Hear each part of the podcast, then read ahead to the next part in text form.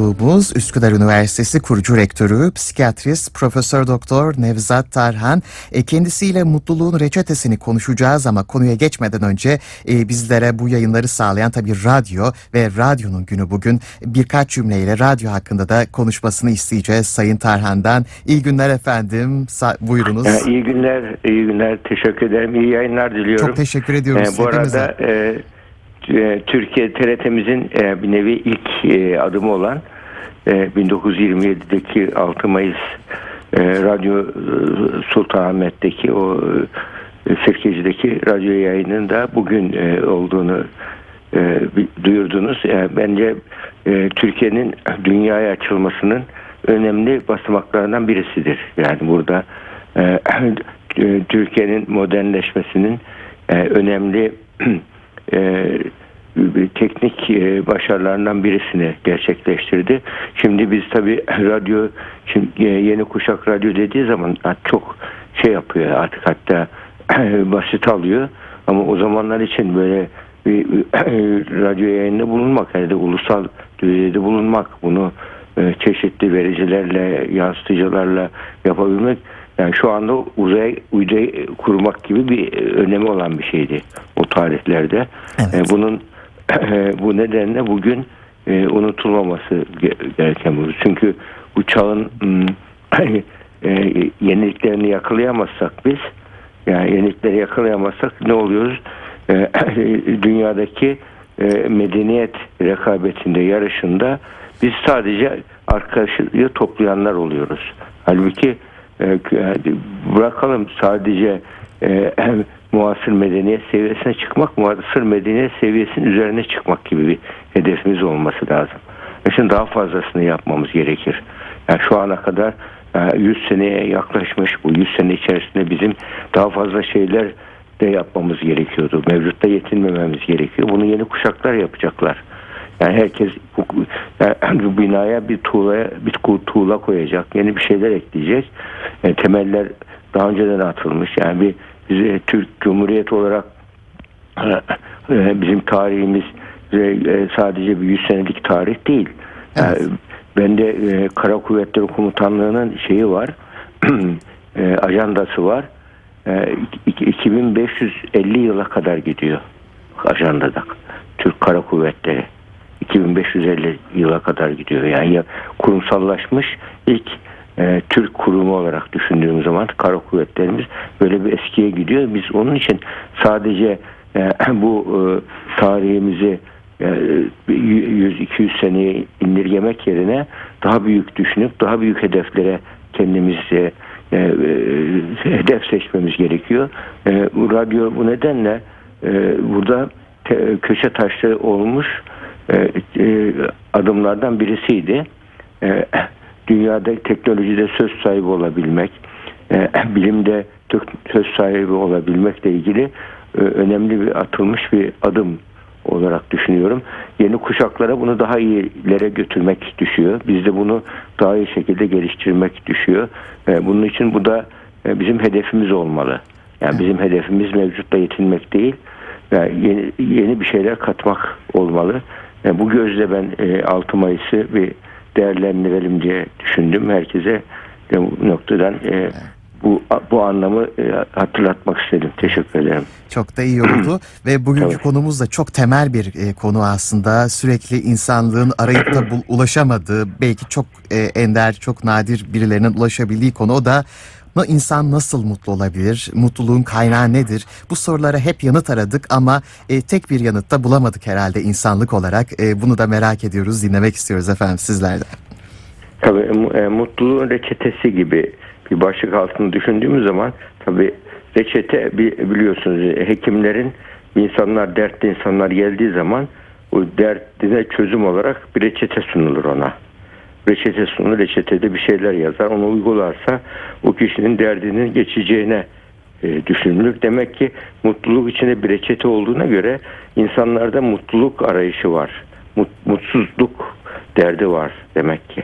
Mutsuzluk bu aslında ta e, baktığımız zaman e, Aristo'ya, Sokrates'e, Aristo'ya, Platon'a kadar gidiyor. Aristoteles'in, Platon'un tartıştığı konular mutluluk konuları. Hatta Aristoteles bunu yazılı hale getirmiş. Yani asıl fikri babası Sokrates ama Aristoteles şöyle diyor. Mutluluğu ikiye ayırıyor. Birincisi e, hedonistik mutluluk diyor. Yani haz peşinde elde edilen haz mevcut hazları hazları eyleme e, eylem e, halinde yaşayabilmek hedonistik mutluluk.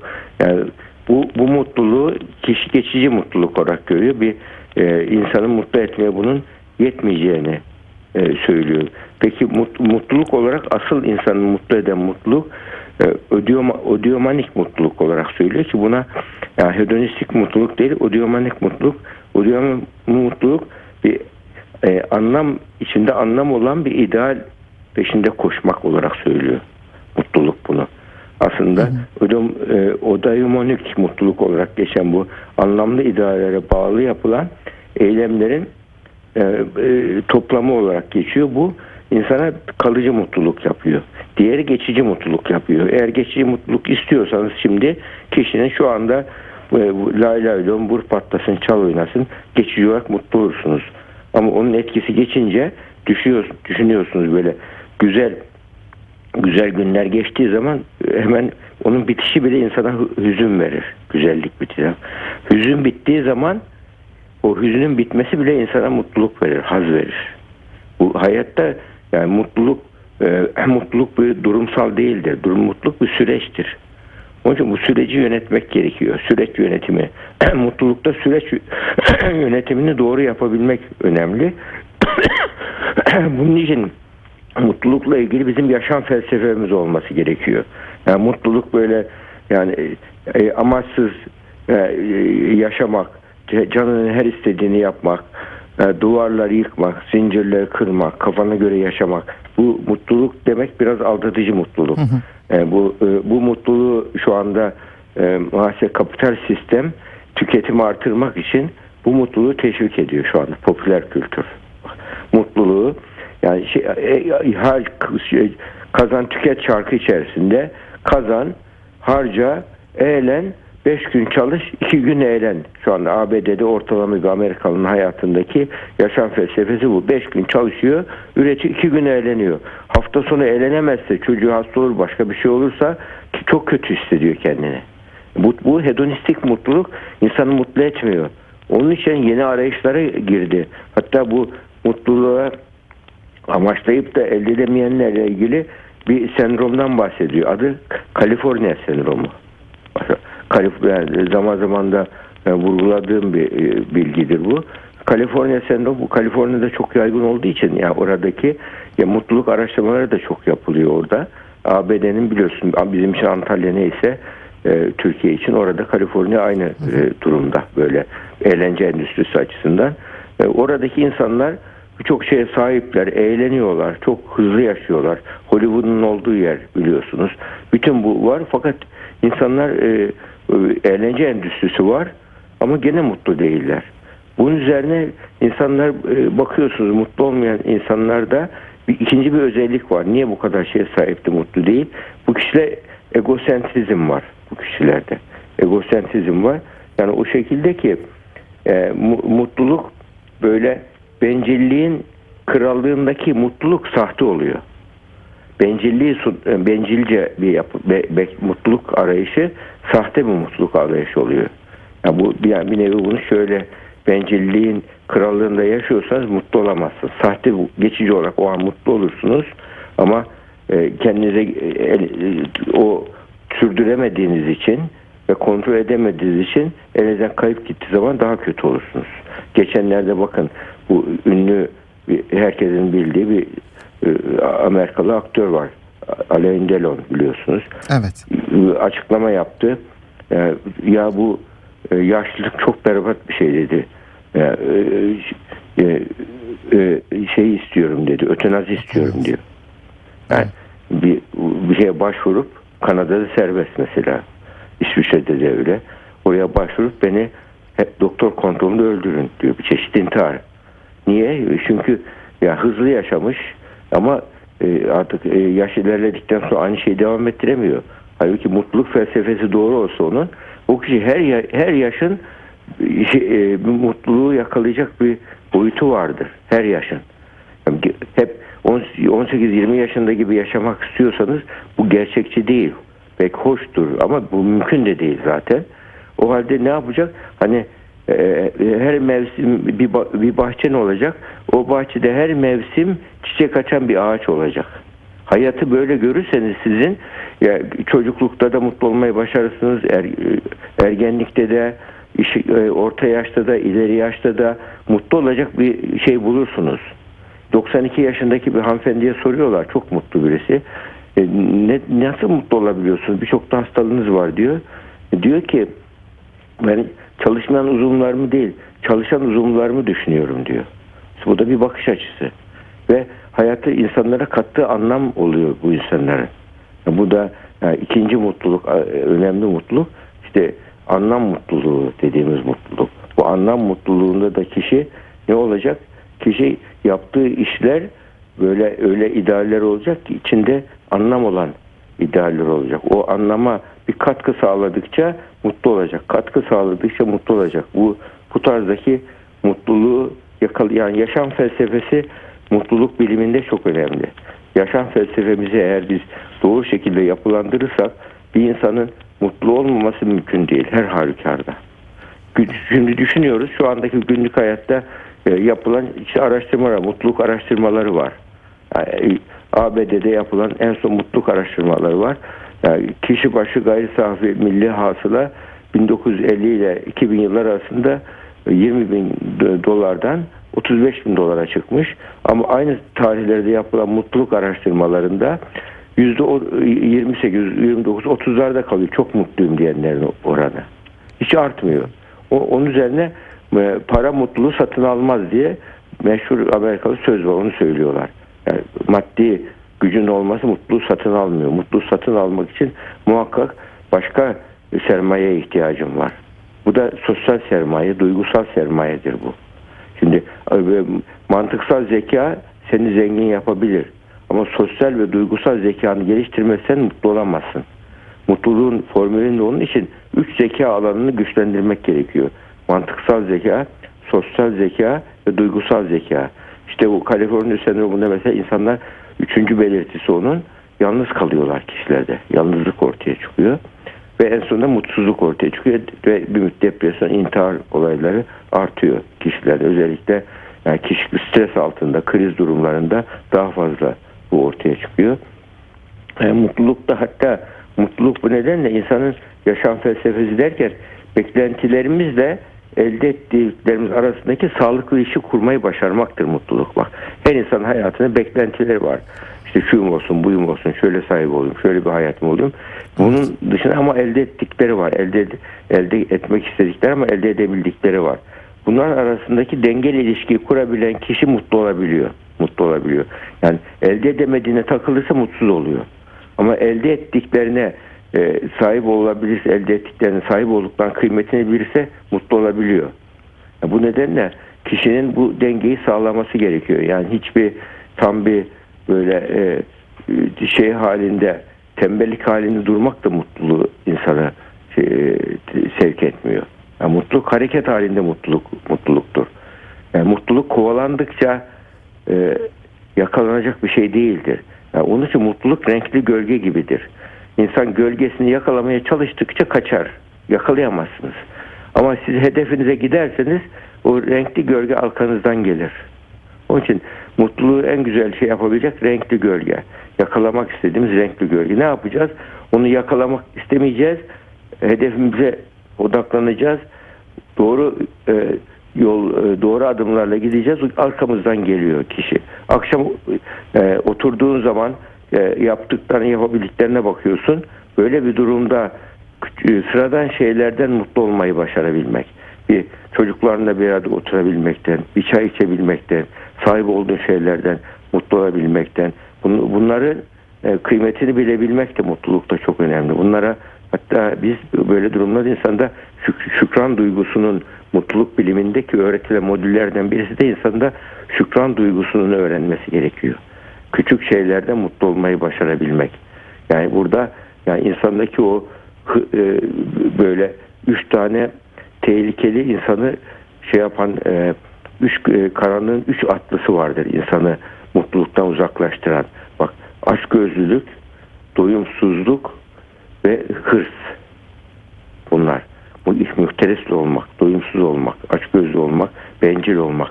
Bunlar olan bir kimsenin mutlu olması mümkün değil. Çünkü bu kişiler e, e, sıradan şeylerle yetinemiyorlar. Yetinme duygularını kullanamıyorlar. Daha fazla dedikleri için zalimleşiyorlar. Zalimleşiyor, başkalarının hakkını da yemeye başlıyorlar. Bir müddet sonra e, zalim bir zengin oluyor ama yalnızlaşıyorlar. Mutsuz oluyor. Mutlu, mutlu olamaz bu kimseler. Sadece mutluluk rolü oynarlar bu tarz kişiler.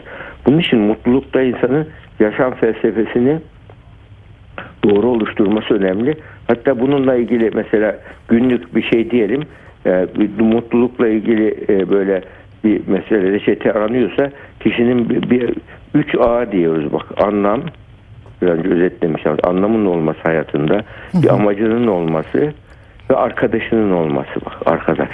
Yani insan ilişkisel bir varlık tek başına yaşamaya göre programlanmamış sosyal bir varlık. Hani sosyal zekasını da geliştirmek diyoruz ya sosyal bir yapının bir parçası olmayı hedeflemesi gerekiyor.